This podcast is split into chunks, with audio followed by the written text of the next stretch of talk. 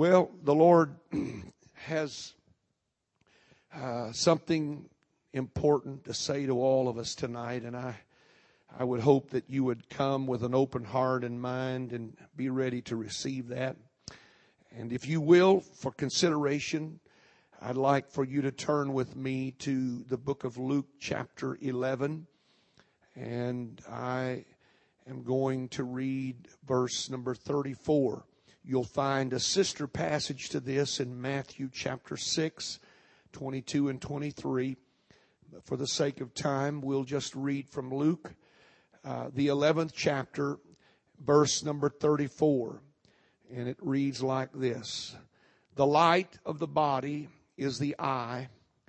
Therefore, when thine eye is single, thy whole body is full of light. But when thine eye is evil, the body also is full of darkness. Quite a statement that the Lord makes and pronounces upon the human life. The light of the body is the eye the window to life. And therefore, when that window is clear, that's what the word single means undisturbed, undistorted. When it is undivided, then the whole body, everybody say the whole body. The whole body is full of light. But when thine eye is evil, the word is foggy or cloudy.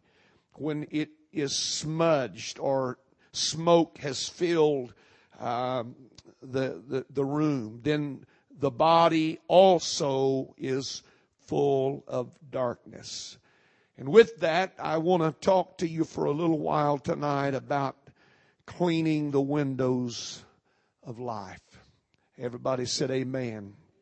God bless you. You may be seated. I preached here Sunday night to the congregation about the importance of us getting back to the right standard of measure for life. It is not good that we would measure ourselves with ourselves, and it's certainly not good that we would compare ourselves with others. That's always a dangerous way to live. And that has been, as far as I'm concerned, the unraveling of our churches, unraveling of our nation. It's when we lose sight of the true standard and we begin to look at one another. And when we begin to look at one another and just try to be better than somebody else, we're in trouble. Amen. Because none of us are really that good. Amen. None of us are really that good. Now, some of you think, Brother Hughes, that offends me, but the truth is, all of us have flesh. And if it had not been and was not for the grace of God, there is no telling what we would be tonight. As a matter of fact, I promise you, you wouldn't want to know me if you didn't know me by the grace of God.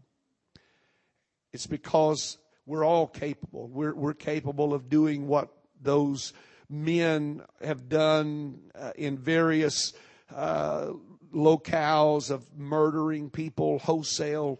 You look at that and you you see a young man with this uh, crazy look in his eye, and you think how sad. But the truth is, there go you and I, but by the grace of God.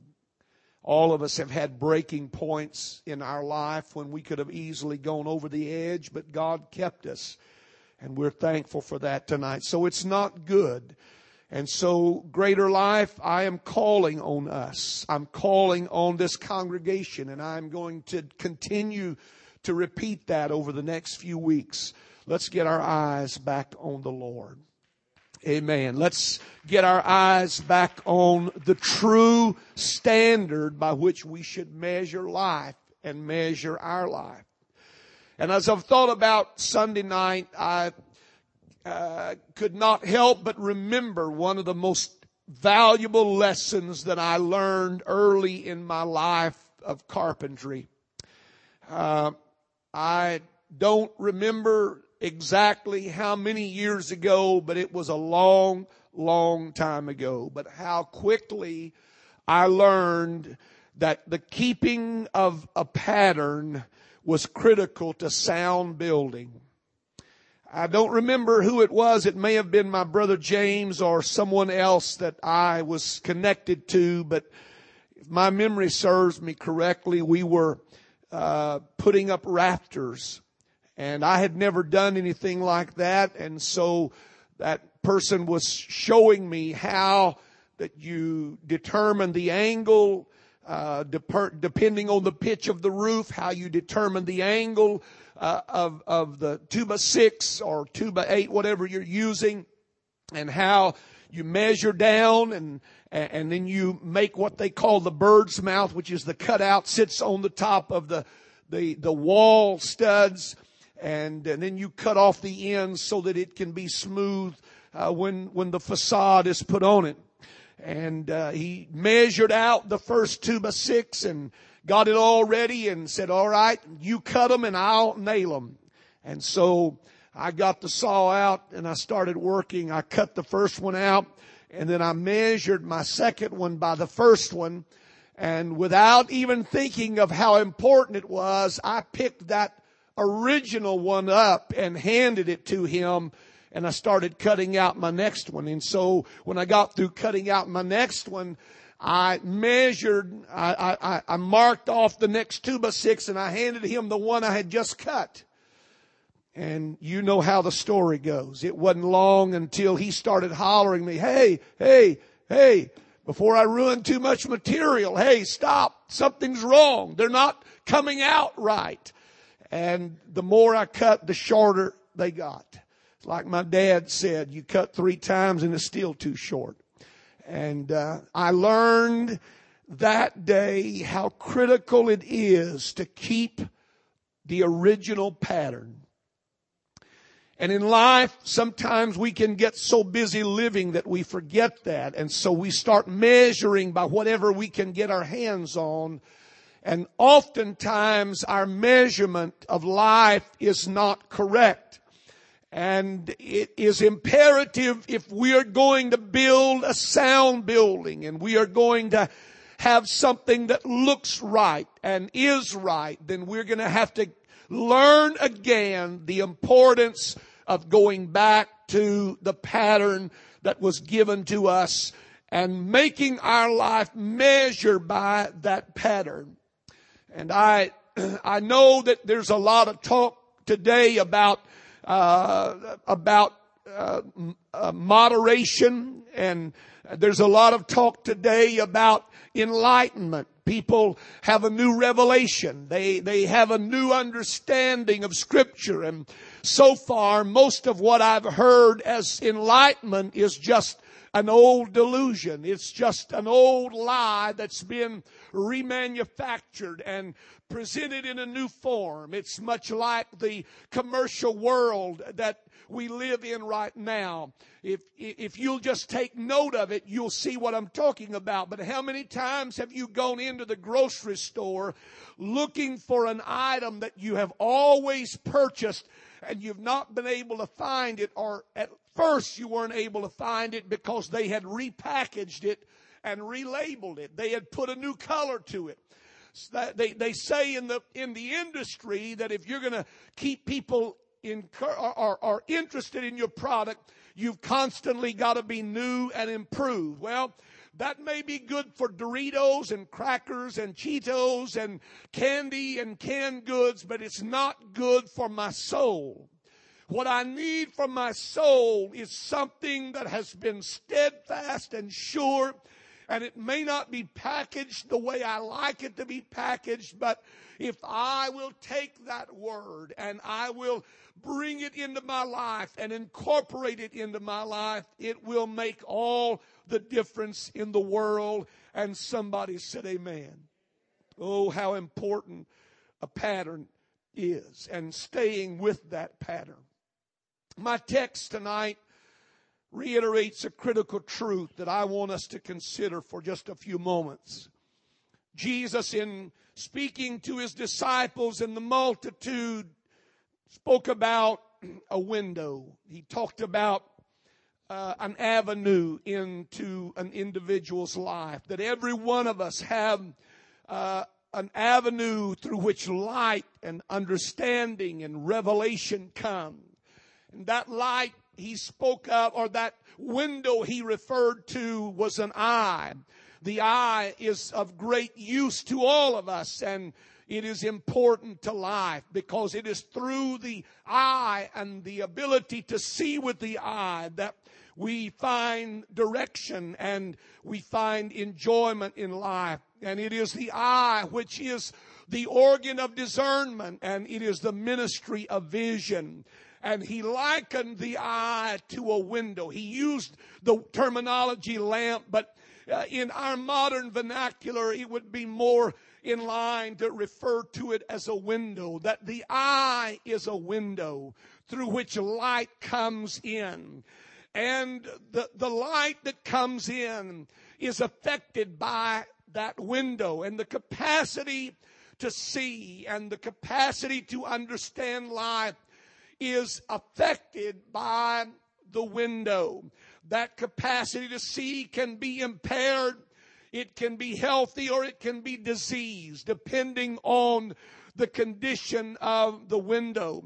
But the resulting effect is damaging and it is eternal. And so the teaching of the Lord underscores the critical nature of the condition of the window of our life.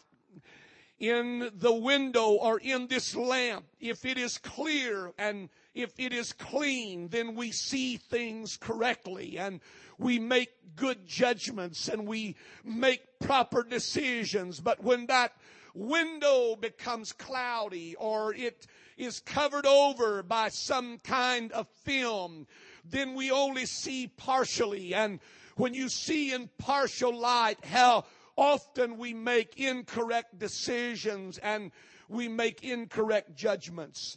Jesus taught that when the lamp of the soul is healthy, and it is as it ought to be, then what comes into my life and what goes out of my life is a good thing. But when that window is unhealthy or when my, my, my, my eye in life becomes uh, darkened by some means, then my life will be affected in a very negative way. Everything we see in life depends on the condition of the lamp. Everything that we see in life depends on the condition of the window. How we look at life is affected by the window of our own soul. I have I, deal with people every day and it's amazing how many people that I run into in life that are bitter and that are angry toward life. And when you try to find out what's wrong with them, they just don't like life and they have a peculiar way of explaining that. And I wouldn't use a vernacular because it's vulgar, but they have a way of speaking about life now because something has not worked for them. And the truth is what they see in life depends on the lamp or the window. How we look at people is affected by that window of our soul. Sometimes we are like the psalmist in the 116th Psalm, verse 11. He said, In my haste I said, all men are liars. How easy it is when our life becomes distorted and life gets a little smoky that we look at people around us and we view them uh, in less of a manner than we ought to view them. We do not respect them as we ought to respect them, and we do not give them the courtesy of uh, uh, of believing the best in them. How often it is in life that the window of our soul affects how we look at adversity. This is too much for me. Somebody said, I can't handle any more of this. I don't know why God is picking on me. And the truth is all of that is because of the window of the soul. Amen. Somebody say amen. That window affects my ability to make good judgments. It affects my ability to make right decisions. It affects my ability to move in the right direction. Whether I appreciate what I have or not is affected by that window of my soul. I know a lot of people that are blessed far more than they deserve. I'm one of them. But I've seen a lot of people that felt like they deserved more. And all of it was because the window of their soul had gotten somehow messed up and it was foggy. The, the smoke of life had had been allowed to affect them in such a way that they didn't see how blessed they really were. I remember when we went to Burma uh, just a few years ago and stepped off of the plane. I, I was not prepared for what we saw there. All of not just the poverty, but the filth of that land and uh, the impoverishedness of a regime that had suppressed people we, we went down through the main heart of the city, like going into downtown.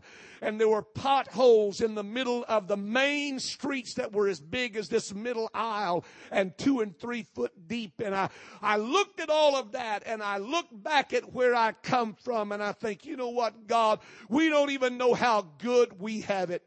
We don't have to worry. None of us had to worry about whether we were going to have food to put on our table. We didn't have to worry about whether we were going to have something to wear to church tonight.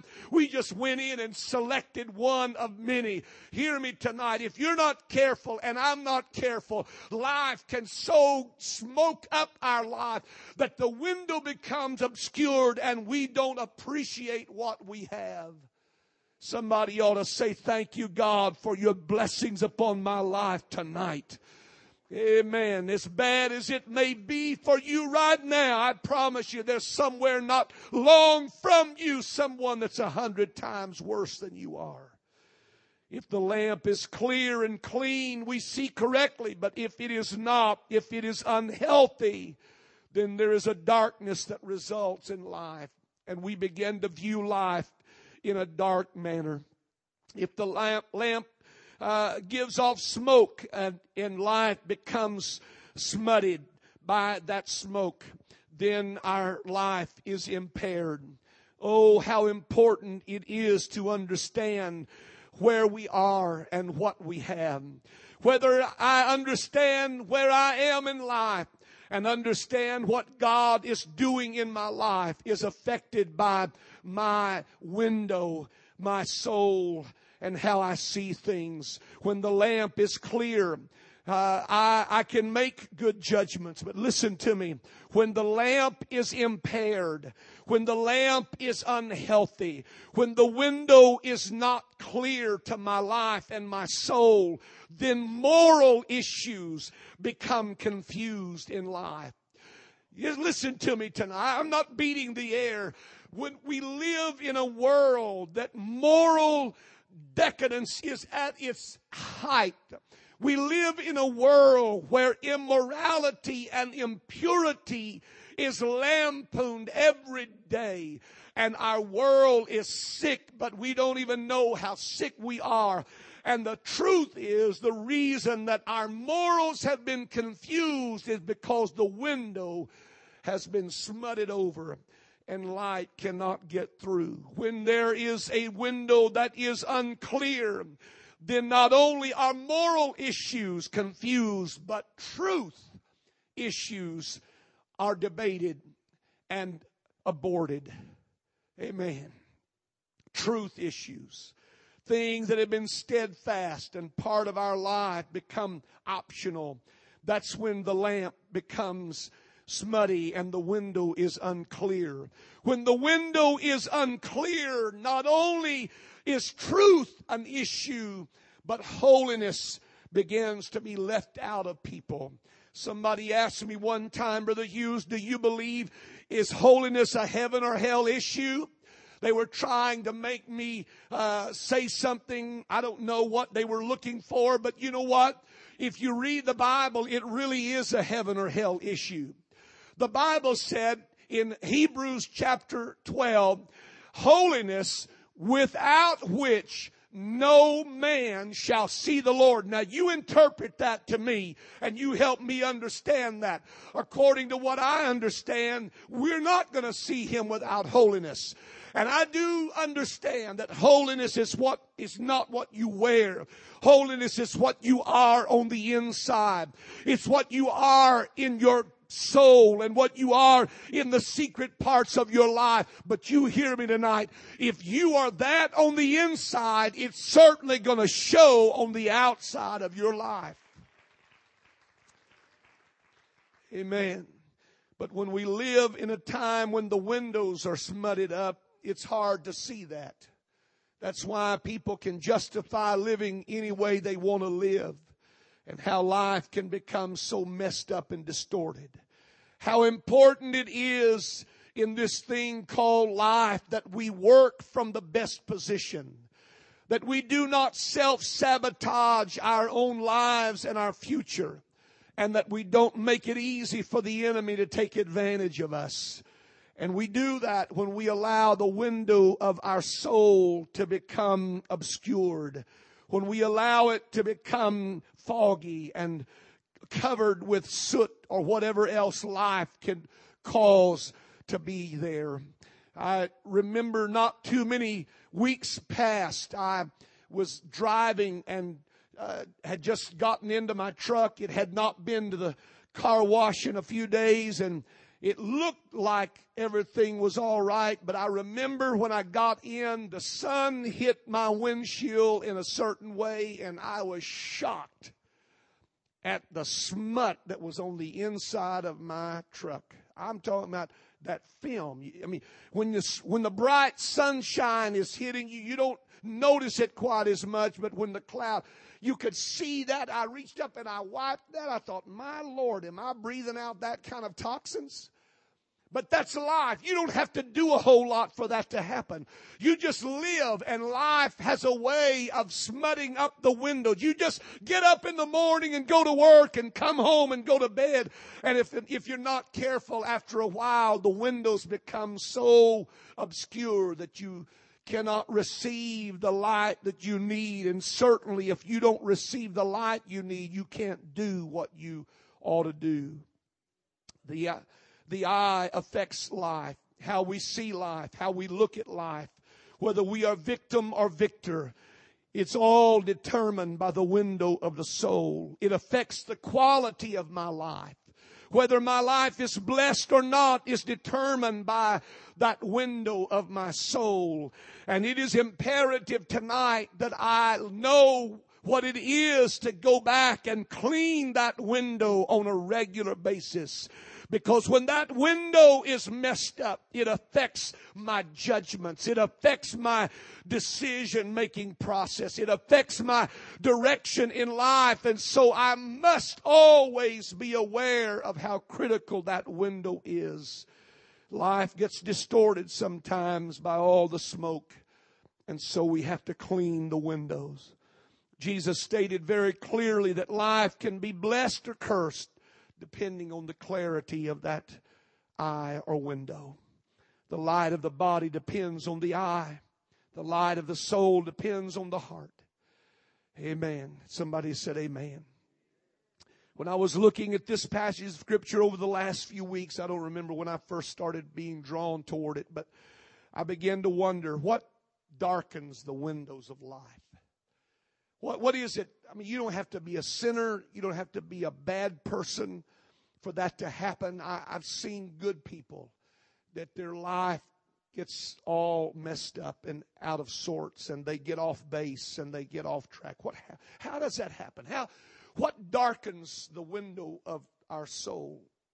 And I, when I begin to think about it, the first thing that came to my mind is certainly trials have a way of doing that the things that we're going through, the adversities that we are facing, uh, the, the, the, length of our trial, like Job. If you go read the book of Job, you find that a righteous man, a good man, went through a period of time in his life where he didn't even know where God was and he didn't even know if God knew where he was at one point. And, and he, he's fighting through all of the fog and trying to make sense of everything that was going on in his life. And it just kept going on and on and on. I, I don't know where I read it, but somewhere, some place I read that the, probably the trial of Job's life lasted for over nine months.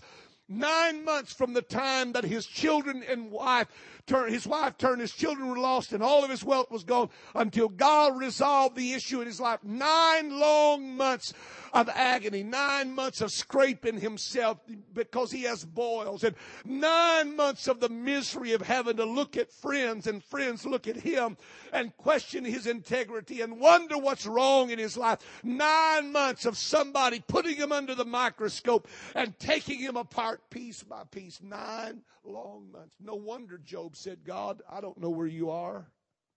No wonder Job said, God, I, I can't find you. I've looked on the right. I've looked on the left. I've looked behind me. I've looked before me. I don't know where you're at, God, but surely you know where I'm at. No wonder Job felt the way he felt. Trials have a way of doing that. And when they go on, you know, I don't know of anybody that's gone through any short trials lately. I don't know anybody that's gone through any week long trials. Everybody I'm dealing with going through there, some trials have been going on for years.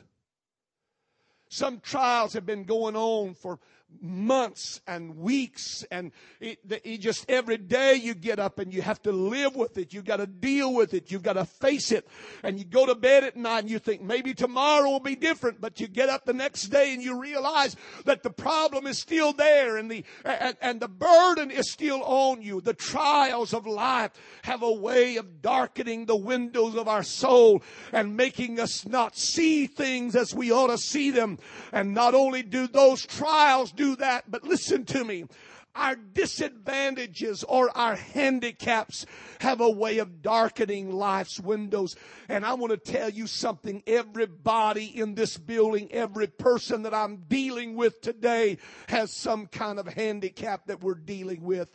It may not be a physical malady. You may not have a crippled limb, but you're dealing with a disadvantage. Maybe you're having to raise grandchildren. Maybe you're having to deal with sick relatives or maybe there's some burden that's put on you from jobs or, or some expectation that life or maybe your family and your marriage is not working or something else is wrong. I don't know anybody today that's not dealing with some kind of handicap, a business that wants to shut down, a corporation that wants to downsize, an economy that's so shaky that nobody knows what tomorrow, and a government that can't find their head if they started at their knees and worked up. And here we are in a situation and we're wondering what in the world is going to happen next. All of us are dealing with handicaps of some kind.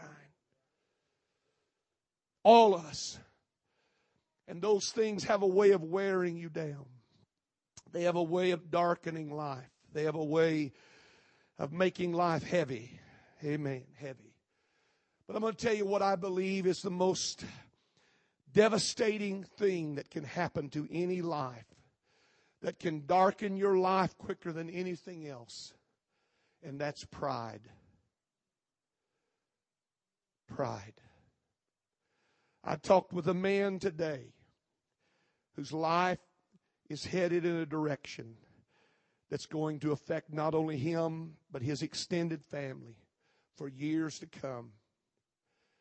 And all of it could be averted if he would just humble himself and submit himself again to the Lord. But pride has a way of working its way into all of our lives. None of us are exempt from that. We, we get, it, it's what keeps us from going to somebody and asking forgiveness. It's what keeps one person on one side of the church and another person on the other side of the church, and we learn to coexist. It's nothing but pride. It's nothing but this feeling that I deserve my bitterness, or I deserve my anger, or I deserve these feelings. And the truth is, pride darkens our soul quicker than anything. Pride is the most destructive force that I've ever dealt with in pastoring. It's the only thing that I've run up against that when people have it in their life and it's deeply ingrained, it's almost impossible to help them make any progress in their life. It's only when we humble ourselves, it's only when we are willing to admit our frailties and our humanity that we can really make progress. But over and over and over and over again, it's what keeps husbands and wives at odds with one another. What keeps children and parents at odds with one another. It's what keeps us from loving one another like we ought to love one another. It's nothing but pure old fashioned pride. And it darkens the soul. It darkens the window. And so it affects the light that comes in and it affects my judgment. You know what needs to happen to me and to you? We need to come down off of our high horse. Amen. Amen. We do. It's like uh, Brother Sam Frank's young man at Out of Life Tabernacle years ago. He was preaching somewhere in Louisiana, I think, or Arkansas. And one night they had interpretation. Tongues went out, and a lady stood up and interpreted. And it was basically a rebuke of the church. And the final words were, Get ye down off ye high horse. Ye think ye smart, but ye not. And you know what? As crude as that statement is, that's really the truth about a lot of people. Amen. We just need to get down off of our high horse.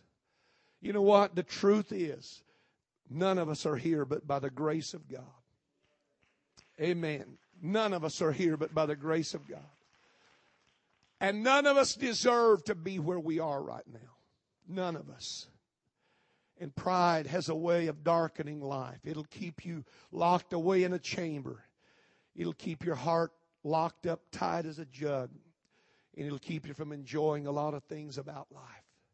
Amen. I'm sure there's other things that darken the windows of life, but those three things are the things that I notice most often among people. But let me give you some things that will help clear those windows. Amen. Anybody here tonight interested in making sure the windows of your soul are clear? You want the right light. You want to make good judgments. You want to make right decisions. You want to make sure your life's headed in the right direction. You don't want to get messed up and off track. Let me tell you very simply, it's, it, it's so simple, it's astounding. But what clears the windows of my life, first of all, is just good old fashioned repentance. Paul talked to the Corinthians in the second book of Corinthians about this godly sorrow. And he said of this godly sorrow, he said, what clearing of yourselves it has produced. There's something about when a man or a woman humbles themselves and they begin to repent that it begins to clear away all of the fogginess. It clears away all of the smut there had been so much immorality in the Corinthian church. I'm talking about incest, adultery, fornication, every kind of sexual sin you could imagine going on in the Corinthian church. Paul rebuked them. The church rebuked those that were involved in it. And then there was a great time of repentance. And Paul took note of that. He said, I want to say something about that. That godly sorrow is what you need in your life because that's what clears stuff out. That's what gets all of the junk out of your life. What has happened to us that we will not repent in this day? What has happened to us that we are not willing to humble ourselves and say, God, I'm sorry. I'm a sinner. I'm a failure. I don't know how to come in. I don't even know how to go out. I need your help, God. Do you know what I've learned? I've learned that I need an attitude of repentance in my life 24 hours a day, seven days a week. It's the only thing that helps keep me between the boundaries. It's the only thing that keeps me balanced in my life is to maintain that attitude of repentance. Amen. The second thing that will clear the windows of your life is forgiveness. Praise God. Everybody say forgiveness. Oh, you didn't want me to talk about that, do you? But I need to. Forgiveness. One of the great problems that people have with the idea of forgiveness is that if I do that, I'm letting somebody go. And that's not true. When you forgive, you're not letting somebody go, you're letting something go. and you're letting God take control of it. You can't control people no more than I can control people. But if you learn to forgive them, you let God handle that. You release that from your hands. And you know what? You have to forgive as often as you repent. You do. 490 times or 499 times or a thousand times. He didn't mean a number. He meant that needs to be the attitude of your life. You need to have an attitude of forgiveness because life is going to be such that people are going to hurt you and you're going to hurt people. And if you don't know how to clean that up, if you don't know how to clean that up, if you don't know how to make that right, you're going to live a miserable life and you're going to miss out on a lot of blessings in life. We need to learn how to forgive. Let it go. Amen. Somebody say, let it go. Let it go. Put it in the hands of God. I read this week, I, I read actually just this morning that, that what people do, they will not escape the consequences of what they do. What a man sows, that he shall also reap. Amen. So whatever it is, you think they're getting by, they're not getting by with anything. Amen. And you know the truth. When we get to heaven, I don't think we're going to ever look back and wish for anybody to be lost. I don't think when we get to heaven and we step through those gates that we're going to we're going to look around and say, I wish you were in hell. I wish you were in that other. I don't think, as a matter of fact, I think if we have any consciousness, we're gonna, we're gonna wish that everybody was there. You know what? I don't want anybody to be lost. And as much as people have hurt me and they've hurt you and they make you mad and you want to just snatch their head off and you want to, you, you want to shoot them and tell God they died. I mean, all of that goes on in life. But you know what? The truth is when you sit down and you look at eternity, I don't care how bad anybody's treated me. I don't want anybody to be lost. And you know what I have to do? I have to over and over and over and over and over and over forgive, Lord. I forgive. I, I don't want to hold them to that. I, I, I don't want that held to their account. I want you to mark that off, Lord. I want them to go free. Why? Because He did that for me. He didn't have to, but He did it for me. And you know what? I deserved what was on my record. I deserved everything. But he said, you know what? I'll take your charge. And he took it and nailed it to a cross and he forgave me. Amen. Forgiveness will clear up life. It'll clear up all of the fogginess that comes into life. Just learning how to forgive. Just let it go. God, it's in your hands. Amen. Something burdening you right now, just forgive it. Just let it go. Praise God. There's another thing that I found that clears the windows of life, and that's nothing but good old fashioned worship. Amen. The psalmist said, My foot had almost slipped when I saw the prosperity of the wicked. I was so jealous and angry. I looked at life and I saw how unfair it was until I went to the house of the Lord. And when he got in the house of the Lord and he began to worship, everything changed. His perspective of life changed. How many times, how many times have I come in to this place and my heart was so heavy and my spirit so down and I walked in here and made myself lift my hands and I began to worship him. I began to praise him. I began to thank him. And all of a sudden, the whole perspective of life and the situation began to change, and it didn't matter anymore. It really doesn't matter. It, you know what? When we get to eternity, we're going to look back, and 99% of the stuff that we thought was life threatening, we're going to laugh at. Amen. I'm telling you, we're going to look back and we're going to realize that none of that was life threatening. It was life making. It was those things that helped bring us to where we were. And when we get five years down the road, there's stuff that we're stressed out about tonight that aren't going, it's not going to matter a hill. We won't even remember what it is that we're worried about tonight five years from now or less than that. For me, it wouldn't take but six months or less. Bad as my memory is right now. Oh, but what worship can do, what it can do in your life. how it can transform. Praise God. Worship is an acknowledgement that He is Lord. He's Lord of my life. He's Lord of my situations. He's Lord of every circumstance. And so when you worship Him, what you are doing is letting Him know, God, I trust you. I don't know how you're going to get me through this. I don't know how long this is going to last, but I know there's an end. I know you put a boundary on all of this. You're not going to let me suffer always. I'm not going to be in a storm all of my life. At some point, there's going to be an end to all this. And God, I just wanted you to know tonight, I trust you. However you work out the details of my life, however you plan this, however you want it to work, God, I trust you that you're going to do the right thing in my life. And I worship you. Amen. I worship you. I praise you. I magnify you. Amen. It'll clear up a lot of stuff in your life. Just learn how to praise Him. Learn how to worship Him again. Hallelujah. Bless the Lord, oh my soul, and all that is within me. Bless His holy name. Bless the Lord, O my soul, and forget not all thy benefits. Woo! Who forgiveth all mine iniquities, who healeth all my diseases, who crowneth my life with loving kindness and tender mercies, so that my youth is renewed like the eagle. Bless the Lord, O my soul, and all that is within me. Bless his holy name. Oh, I will bless the Lord at all times. His praise shall continually be in my mouth. My soul shall make her boast in the Lord. The humble shall hear thereof and be glad.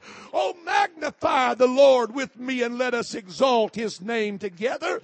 This poor man cried and you heard my cry and you delivered me from all my troubles. I tell you tonight, folks, when you learn again how to praise Him and you learn how to be a worshiper again in life, it'll clear up a lot of stuff. Hallelujah. Oh, it'll let light shine in. You'll, you, you'll feel the purity of that light and you'll receive every benefit that life affords you. Amen. Let's stand together and let's worship Him right now. Hallelujah. Oh, I love you, Lord. I worship you. I bless you, Lord, tonight. I praise you, Lord. I praise you, Lord. I praise you, Lord. I praise you, Lord. I praise you, Lord. I praise you.